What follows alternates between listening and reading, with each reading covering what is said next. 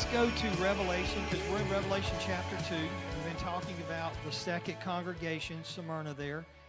Uh, we talked about last week because of the way it went uh, about gossip and about some things uh, about our tongue and making sure uh, that we ha- look, we're in this fight together, and so we don't need to be fighting each other. We need to fight the enemy together. And what the enemy is to do is the enemy is to always try to get his people to fight amongst themselves. And so, uh, with that, there's going to be a song in just a minute. I played this years ago. Uh, Casting Crowns has a song called City on the Hill.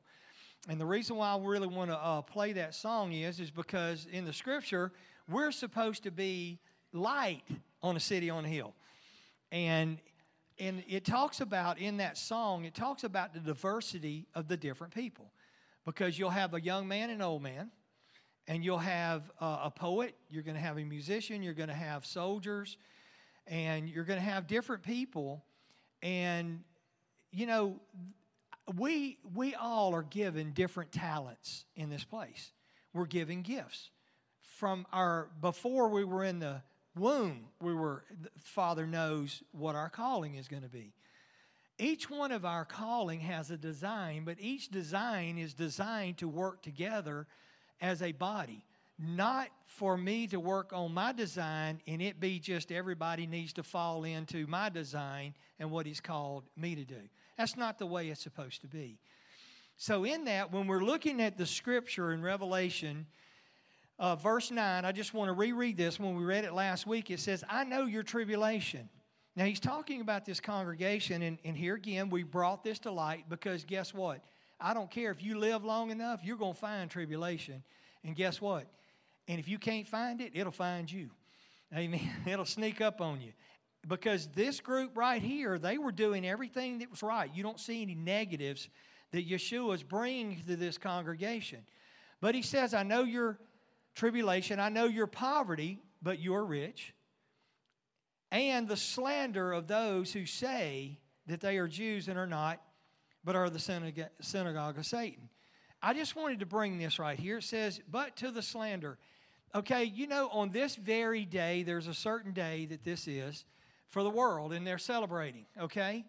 But if you didn't read the news, and if you've been reading the news, the government has been highly advising people that are not vaccinated don't go I mean, I'm sorry, sorry, sorry. The people that are vaccinated do not allow your unvaccinated families to enjoy this day with you. You got to understand what's happening here. Now they're trying to tell you how you can visit your own family. Now, that's a true statement there. That's okay, but I'm not going to repeat it. But anyway, but what but what I'm trying to tell you is is this is when now the government's telling you when and how you can visit your own family. And then trying to tell you, remember what the scripture says? Yeshua called it. He said, Father will be against mother, mother against children, children against father. All of this is. If this is not in your lap, you better wake up. It's in our lap now to where they're even now saying it's a good thing. But yet it's a good thing on what they define what is a good thing. It says, I know your tribulation. So now we can identify what was happening during this congregation because there's tribulation. Now, I wrote something down here. You need to write this down. You need to know this. This is something, this is your life.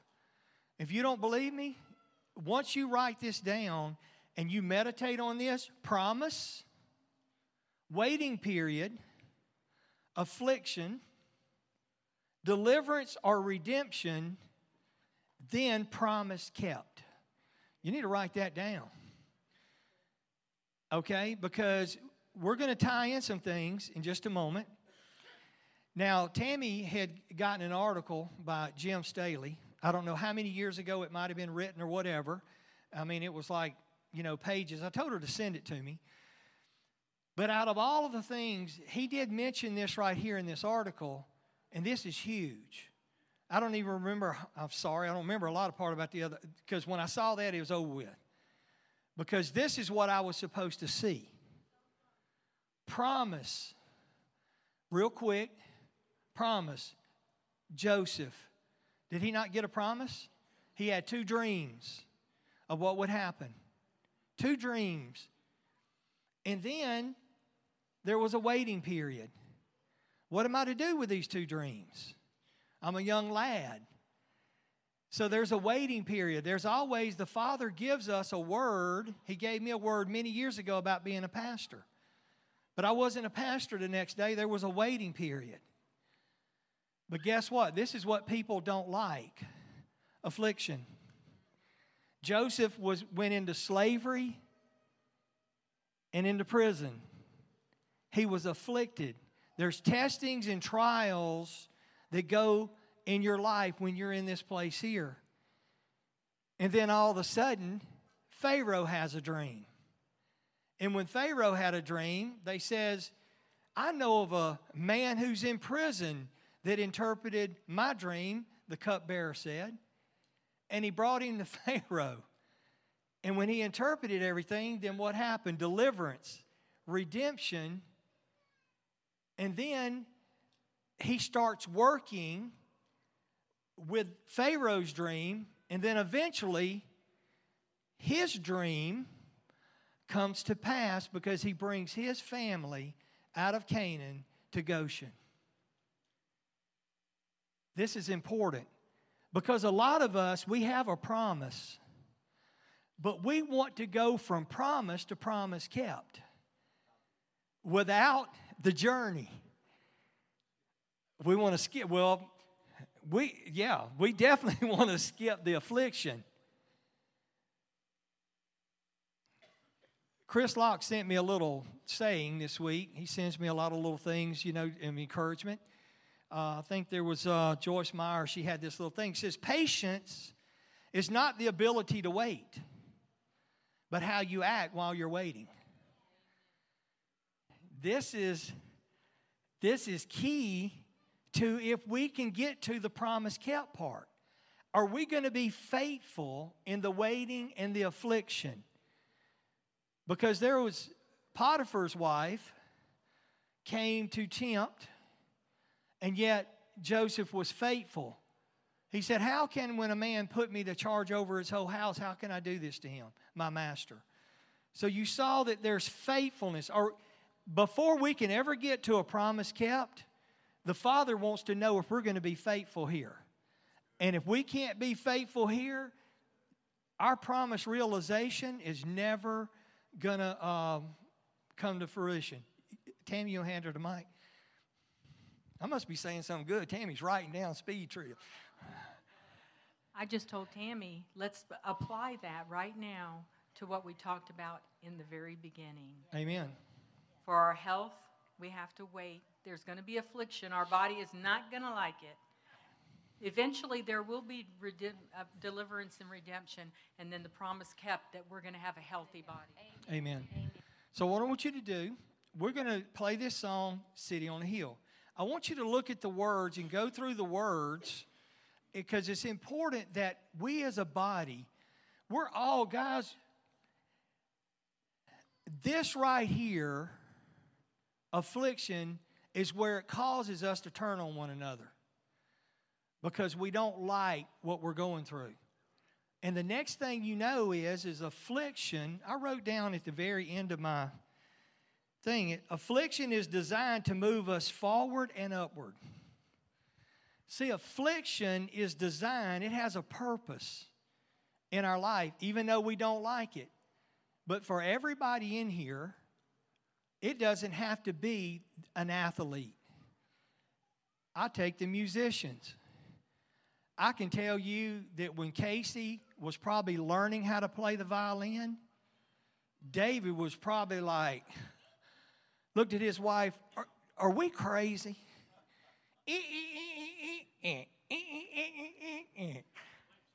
That's affliction. That was affliction. They had a, they had a promise. Sherry gave David a promise. David went through affliction. Then there was redemption when Casey got good, and now you hear what the fruit of it is. Watch out now. I'm just saying you can, I just want to say this because when this happened, guys, this, this is key in our life. This is key in our life. Because a lot of times in our life, we can get tripped up here. But Yeshua has a way because if we repent, we can get right back on track to where we can have re- deliverance and redemption. That's why that's there for us to get to. Just because we mess, even though we have a promise, even though we mess up, Joseph didn't mess up. David messed up. Moses messed up. But you can still see where promises are kept. However, this works. And in our life, I'm telling you, this is, this is huge to me. This is huge. So, play the song, and y'all look at the words.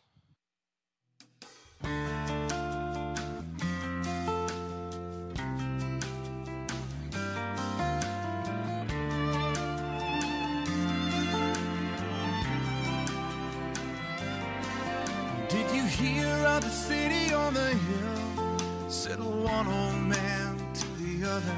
It once shine bright and it would be shining still. But they all started turning on each other. Mm-hmm.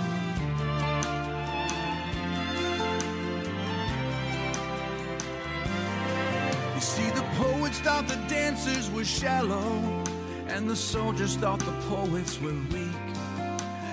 Elders saw the young ones as foolish, and the rich man never heard the poor man speak. And one by one they ran away with their made up minds to leave it all behind. And the light began to fade in the city on the hill. The city on the hill.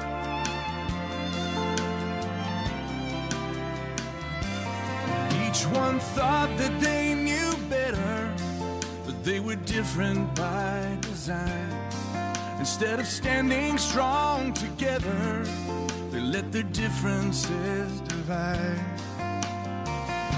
And one by one, they ran away with their made up minds to leave it all behind. And the light began to fade in the city on the hill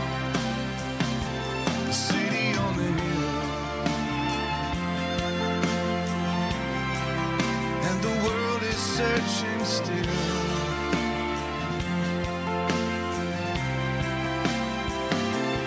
But it was the rhythm of the dancers that gave the poets life. It was the spirit of the poets that gave the soldiers strength to fight. It was the fire young ones. It was the wisdom of the old. It was the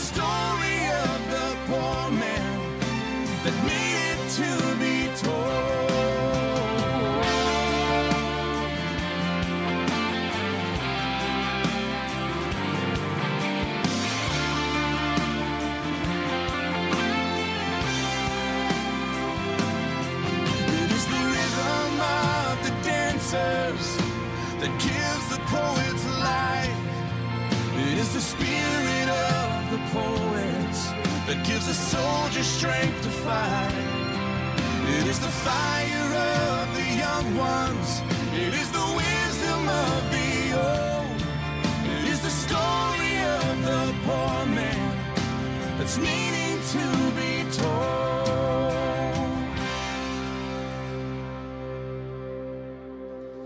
One by one with our made up minds to leave it all behind as the light begins to fade in the city on the hill.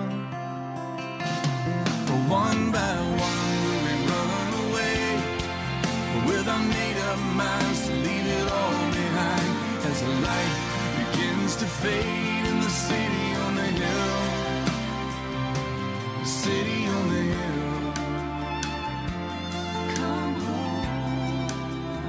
Father's calling still. Come home to the city on the hill. Come home. Amen. Isn't that awesome words in that song? And He scattered us, He's gathering us. But He's gathering us, but we all have our callings and we all have our places. And I can tell you because I played sports, and by playing sports, and you, you know, for those who have, whenever the band would play certain songs, you got fired up. We got fired up. They threw the spirit. It just, they would get people pumped up when things were not going just, just right. Cheerleaders are doing their part. All these people were doing their part. The fan. That's right. The fight song. When you heard that and you come busting through, it just something does it. But this is what happens. But you know what? I don't know why this happened, but this was reality for me. I don't know for Casey, or, you know, or for you or anybody else. I didn't hang around with the band members because the, the, football guys, the baseball guys, we all hung around different. We didn't hang around together. We were all still friends. How you doing and all that. They didn't hang around us. But yet, when you thought about the whole scope of the whole thing, everybody fed off the other, and everybody had their portion. And I really just appreciated that because of what was said last week. Because what happens is, is our words can tear one another down when we don't uh, understand the design that the Father has for us as a body of Messiah. The various gifting servants, prophets, givers, administrators, all of these teachers, all of these people that have their portion in their lane that they run in, if we will run in our lane and if we would run in it well and we would learn, our design is designed as a whole I mean, he didn't make all of us fathers or all of us mothers. He's got a mother and a father. And talks about in Proverbs what we're to heed from the father and the mother, our children. Because guess what? The children one day are going to hopefully grow up to be mothers and fathers.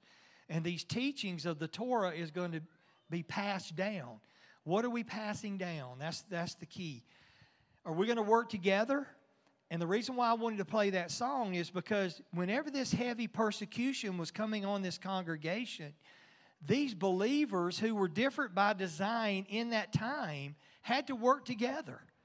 If not working together, they would have been devoured, turning on one another. And this is why it's so important as we go through these seven congregations, we better learn to draw strength from one another and not yak yakking because somebody's not in the calling that we're in or a design. Amen? Because it's bad enough, it's bad enough to have the world to put persecution on you. It is, it is a travesty to have the body of the Messiah putting persecution on the body of Messiah. That's crazy. Okay, in Revelation chapter 2, I'll read another verse. Verse 10, we talked about this. It says, Do not fear what you're about to suffer. Behold, the devil is about to throw some of you into prison, that you may be tested. Now, real quick, let's go to Deuteronomy chapter 8. Deuteronomy chapter 8. I'm going to read three verses there. Let me say this this is my opinion. This is what I believe about Satan. Hasatan. He's real. He's real. Not only is he real, he has a lot of demons that are real. You have this, this force of darkness is real. All of this is real. But Satan's not Yahweh. He don't even have power that even can get close to that. It proved it because Satan come against Yeshua and he couldn't even defeat him. And Yeshua defeated the grave through the resurrection. So he has power, but he has limited power. But just what he has power to do, I believe this.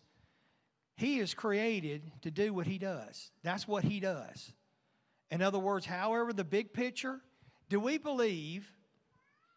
I just want to throw this out there, okay? Whether he was a choir director or not, I just want to say something here. Does Yahweh know all things? Did he create Satan? Did he know Satan was going to fall? You better hope so. If he's all knowing because he created Adam and he knew he was going to fall because it says Yeshua was created from the foundations of the world to be our Savior. So Yahweh sort of knows everything. We got to understand this. So, regardless, how all of this ends up falling on the dark side, Darth Vader, and his business. You know what I'm saying? However, the dark side, however, Hasatan, however, Satan, and all of that happens, Yahweh, did he not allow Satan to tempt Job and test Job? He said, You can't kill him. Now, here in this, some people are even going to be put to death in the testings and the trials. But here's the thing if you're in Yahweh's will, you, we got to understand the resurrection. When he says you're poor, but yet you're rich, we're rich in him, guys. We do in this life what he calls us to do in this life for his glory, not for our glory. And this is where we get really messed up in the mind. We hadn't totally sold out because we really want to do things sometimes in this life for our own glory. That's why we, we're not so anxious to go through certain things. There's not, I mean, how many people in here want to be a martyr? Don't raise your hand. But really and truly, if you ask the question, how many people in here really want to be a martyr? Nobody wants to die. You know, especially these young ones, they want to get married and have children. And then they want to die after they have children. I'm just saying. No, they don't. We got great children. And hopefully and prayerfully, this is why part of this in that song, hopefully some of the gray heads that you'll listen and say, let's don't make some of the mistakes that the gray heads did. And, and maybe we can, we can raise our children to be righteous seed. And that's what our desire is. And that can happen. Amen. It can happen. I'm just having some fun. But what I'm saying here is this is that there are testings and trials that come our way Satan was able to test Job, Yahweh test, but temptation, like I was talking about, of evil, Yahweh will never test you or tempt you with sin to go out there and to do sin. That's not, that's, we're drawn away by our own lust and entice. Satan can do that, okay? But the reason why I'm bringing this up is, is sometimes you don't know the difference. When a test comes, you may not know who it's coming from. But does it really matter who it's coming from? When the Father already has His Torah and tells us that this is the way out, this is what you do, regardless of the consequences. You may be a Stephen. You may be one who has to fall on his knees and preach one of the greatest sermons that's ever ministered and then get stoned to death and be a martyr for the kingdom. That may be your calling we don't know exactly. Some of us' callings are different, or the promises are different. But we need to embrace, like the blind man we talked about in Matthew, in the book of Mark. Remember the blind man? He said, Who sinned, the father or him? He said, Neither one, that the glory. And what did he do? He preached the best salvation message you ever heard. And they still didn't hear. So, in the scripture here in Deuteronomy chapter 8, verse 1 through 3, it says this this is Yahweh doing this.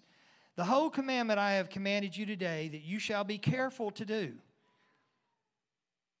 that you may live and multiply and go in and possess the land that Yahweh Elohim or Yahweh swore to give to your fathers. Now, there's a land that we're possessing today, and it's His kingdom. There is a land that we're possessing today. It's His kingdom, the kingdom that's at hand. This is what we're supposed to be doing ministering to the lost and possessing the kingdom because He gives us something to do today. But the only way that we're going to possess this is we got to be careful to do the whole commandment. If we can't be doing the whole commandment, we can't be doing it His way. See, too many people today, even today as we're sitting here, trying to possess a kingdom their way. They're not doing the feast and the festivals of Elohim. They're doing other feast and festivals trying to possess a kingdom. But Yahweh's saying, No, you're going to do it my way, or it's not going to get done. I'll use another generation. Verse 2, it says, You shall remember the whole way that Yahweh your Elohim has led you these 40 years in the wilderness. And he did it for a purpose. And here's the purpose that he might humble you testing you to know what is in your heart. Guys, this is what affliction's about. When you get afflicted, you'll find out who you really are. You'll find out if all of the stuff that you're reading, all the stuff that you're learning, all the stuff that you're singing and praising and doing the terkazia and doing all the little things for, you'll find out when affliction comes, it don't feel good. Are you going to stand up for truth? Are you going to be able to do like Paul when they're in prison, midnight, start singing a hymn and allowing the Spirit to open up all the prison gates? What are we going to do? Are we going to be able to sing praises during a time of affliction? This is why these stories are in the scripture. They're not in there just because they're feel good. They're in there to show you that, oh, this is what Paul did whenever he was thrown in prison for the Messiah's sake. He started singing hymns. So, guess what? That might be a good idea. Let's do it. And start praising and seeing what the Father. Look at Peter. Wasn't Peter's time. If, you're, if it's your time, I mean, they took Peter and bound him between all of these soldiers. Did they not? Chained him. Think about it. Why would they be chaining a man? Just throw him in there and lock the door. Why you got to lay down and chain yourself to him? Yahweh caused that to happen. You know why? Because he wanted a bigger and better miracle. So he sat there and he loosed the chains, didn't he wake them up? What do you think happened when Peter's gone and these soldiers woke up and he wasn't there? They was going through affliction because it was death to them because they lost the man. They, they headed out a back door somewhere and they got on that camel and they still riding. I'm just telling you because you lose a prisoner, whatever was going to that prisoner, guess what? That went to you. It ain't like today. Yahweh loves to do things in dynamic ways. This is why we can't be afraid of the circumstances. It may look bad. This is why these scriptures are all through the, the, the, Bible is, is to give us hope that if he delivered them in that way, he will deliver us too. He did not lead us out to take us back there again. We're not to we're not to look, but this is this is why the affliction comes. This is why the temptations come. Are we going to start looking at how great Egypt was before we got saved? the melons and the leeks and the garlics, we're going to forget about all of the addictions and all of those things that happened back then. What are we doing when affliction happens? Affliction is designed to move us upward and forward. That's what it's designed to do. But guess what? If you can't remember the promise, and this is why the promise comes first, is for us to remember how good He is. Because if you don't remember the promise, the affliction will turn you backwards. It'll cause you going back in the wrong direction. It'll cause you to quit and give up. Where am I at? Verse 3. He said, And he humbled you, and he let you hunger, and he fed you with manna. We've been talking about diet today. I'm sure the manna didn't have sugar on it. I'm sure it wasn't a cinnamon roll. It's just a roll. you know what I mean? It had honey. Oh, they had honey, yeah, but it wasn't in the manna. Coriander seed is what they believed that this was. But he humbled us and he let us hunger and he fed us manna. He fed us what he wanted us to eat, not what we wanted to eat. You got to get these little things in his word because this is important. We have to eat what he gives us and we have to be satisfied with what He gives us because He knows our body. He knows best spirit, soul, and body. He knows. It's what we've been talking about this morning. He says, Which you did not know, nor did your fathers know, that He, Yahweh, might make you know that man does not live by bread alone, but man lives by every word, every rhema that comes from the mouth of Yahweh.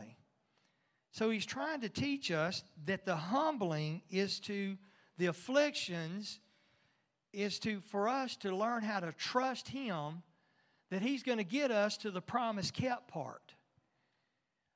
But if we're not care, careful, affliction can drive us back to the waiting period. Because maybe maybe I didn't hear this from I didn't hear this right. You see what I'm saying? This is for us. But now look, if we've done something wrong, if we're in sin that causes affliction, then yeah, then that's not what this is about. This is about someone like Joseph. This is someone that's been Abraham. Do you don't think that Abraham had a promise?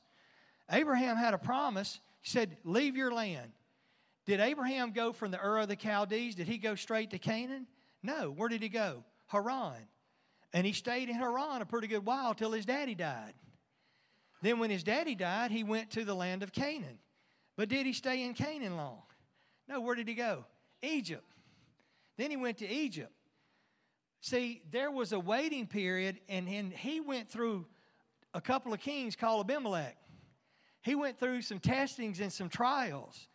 He went through one where he said, Sarah, Sarah, I guess it was for it was Sarah. Man, you're a good looking girl.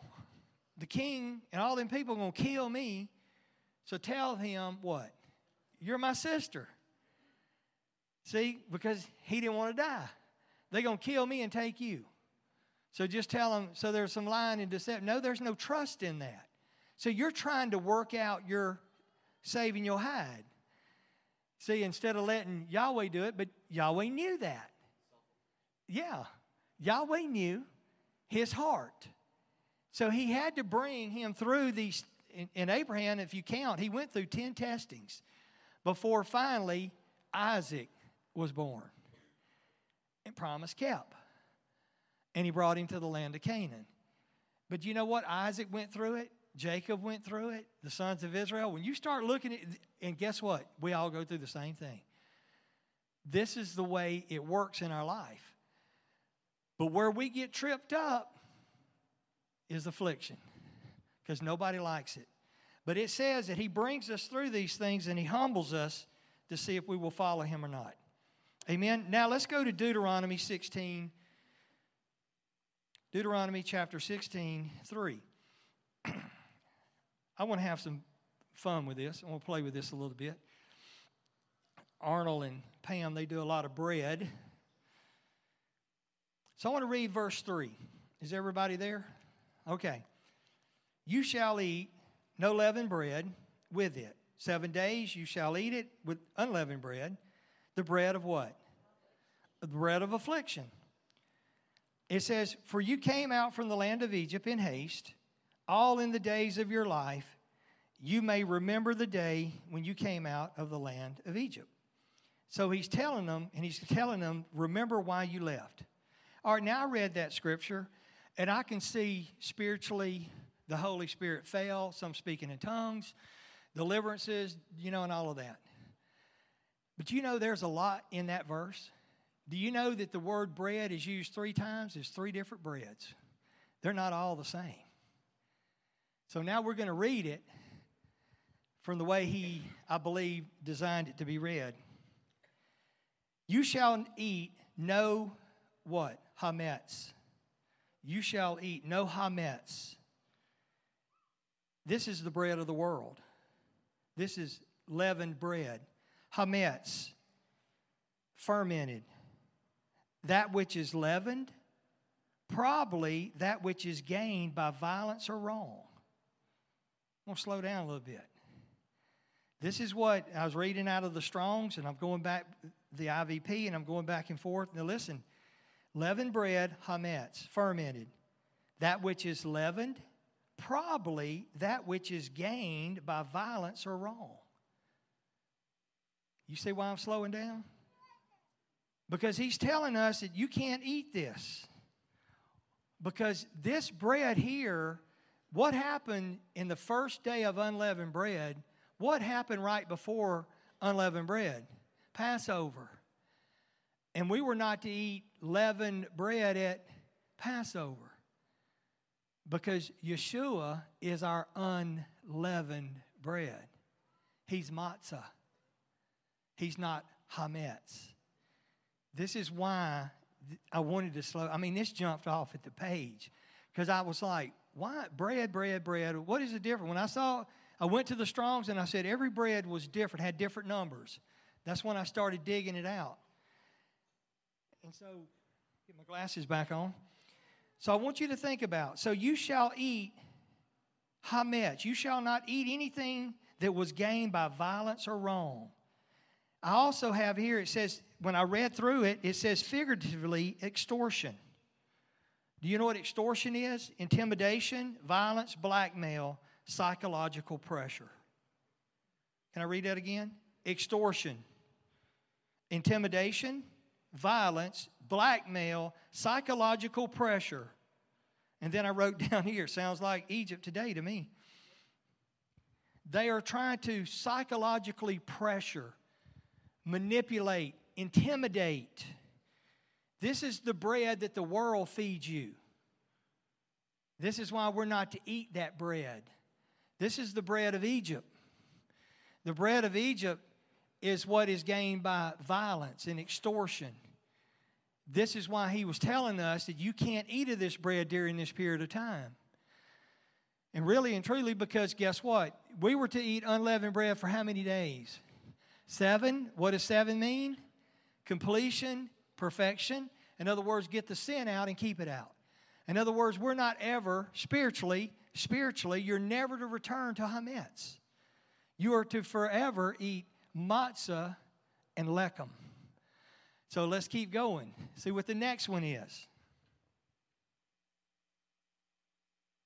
All right, so now it tells us that you shall eat unleavened bread, which is matzah.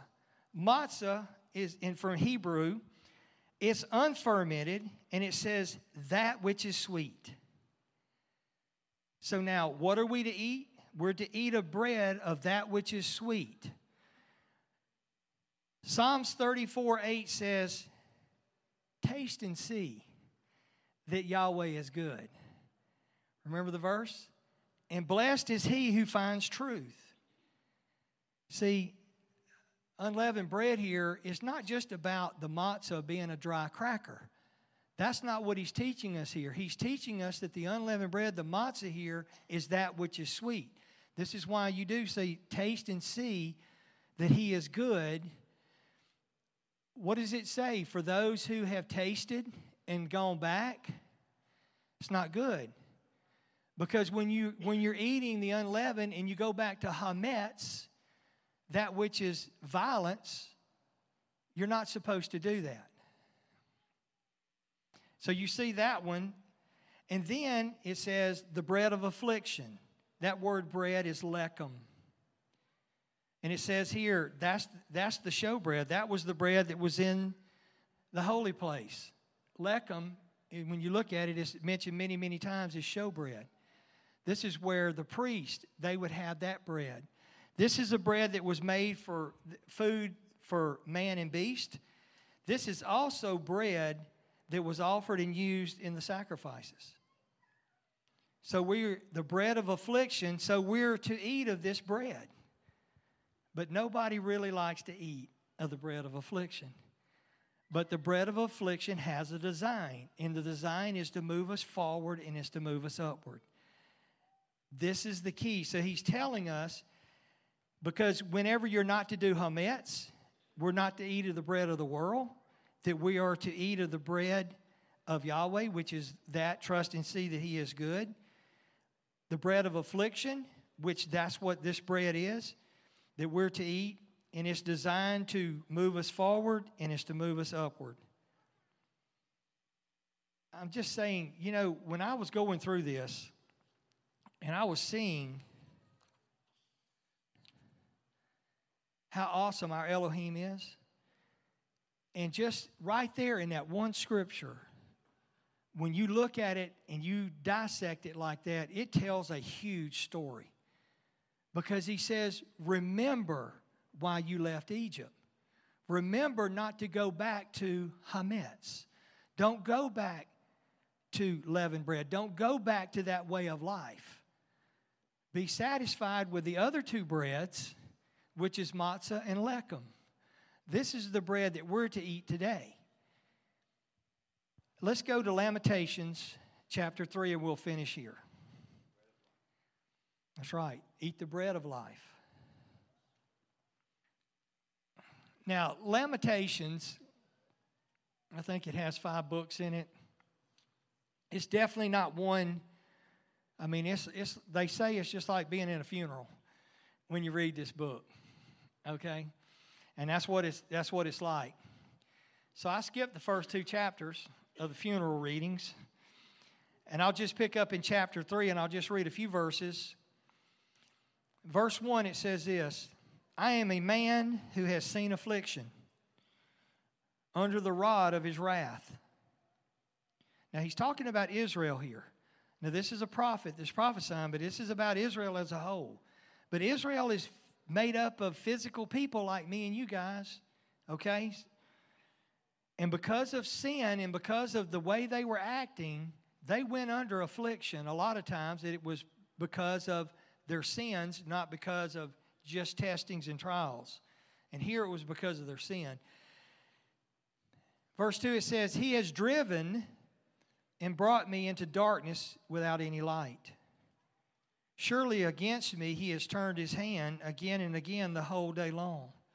He has made my flesh and my skin waste away, and he has broken my bones. He has besieged and enveloped me with bitterness and tribulation. He has made me dwell in darkness like the day, like the dead of long ago. Now, there's not a lot of positive that I read there. And as you continue on down to verse 20, there's still not a lot of positive, so I'm going to spare us that. But I will, let's go to 21. Because, guys, this is who our Heavenly Father is.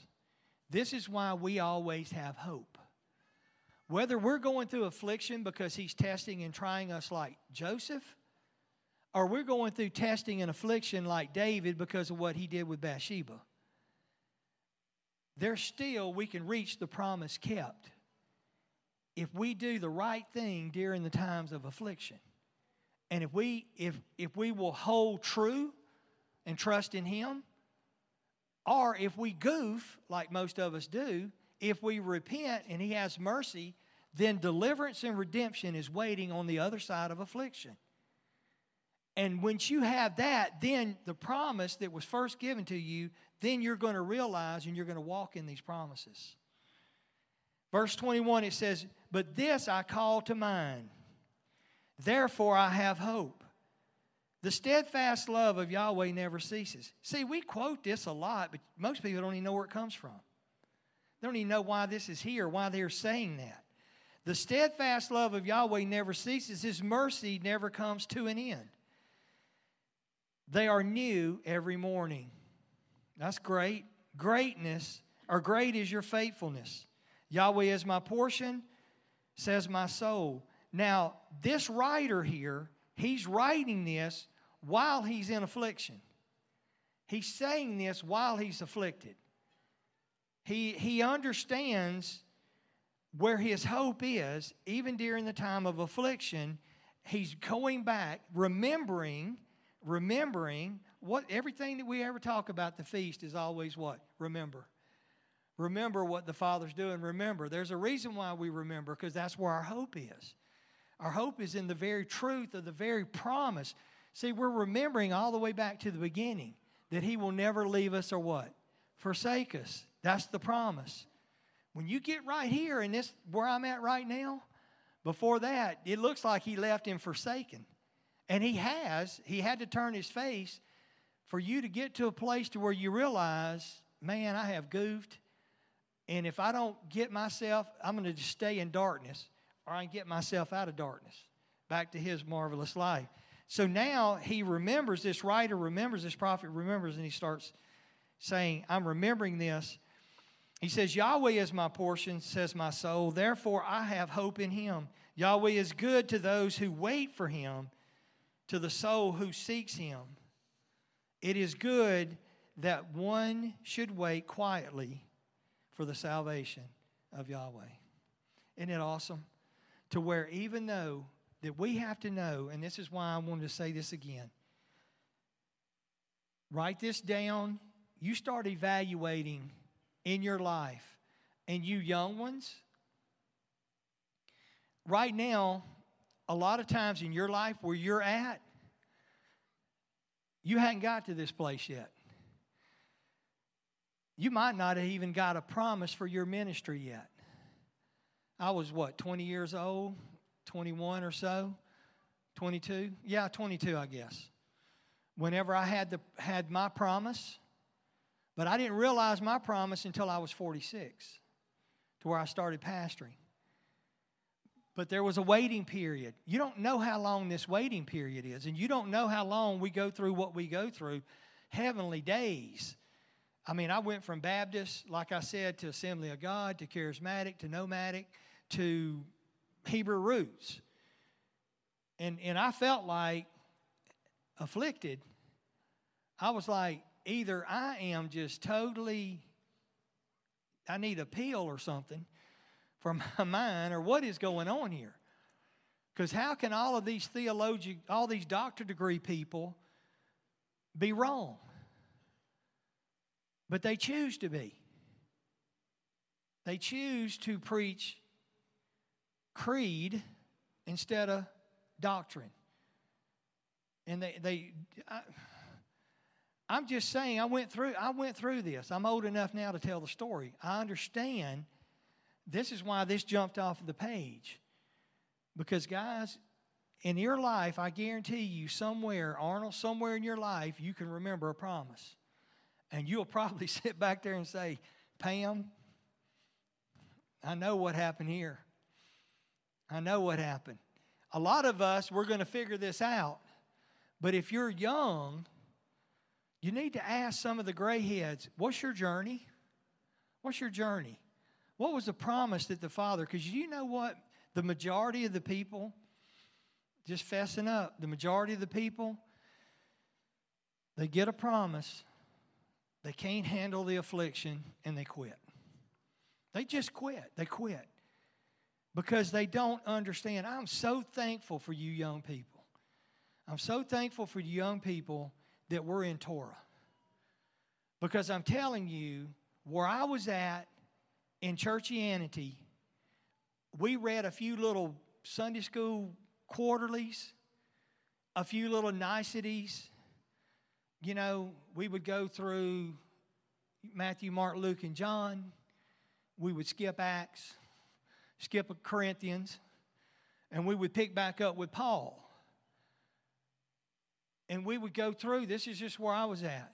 Some people who was raised probably in different uh, religions for whatever reasons, you would know what you studied. And you just study that over and over and over again. There's nobody in here that I know of, other than our young people that's been raised in this, understood anything about Torah. And I, well, unless, you know, you guys being in knowing, but I'm just saying about the Torah. Think about this. Because most of us was told that the Old Testament, that law was no good. Even though it says law is life. So my thing is, is this, is for us. Some of us may not, we may now realize, some of us older ones, we may realize now, I know why my promise hadn't been kept yet. It's because I didn't handle this very well. Gives us a chance to repent and He will redeem it. We still have time for our promises that He's given us to be kept. Amen. And I read it in Lamentations because he is good and he's faithful. Amen. That's how awesome of a king we serve. That he can right wrongs.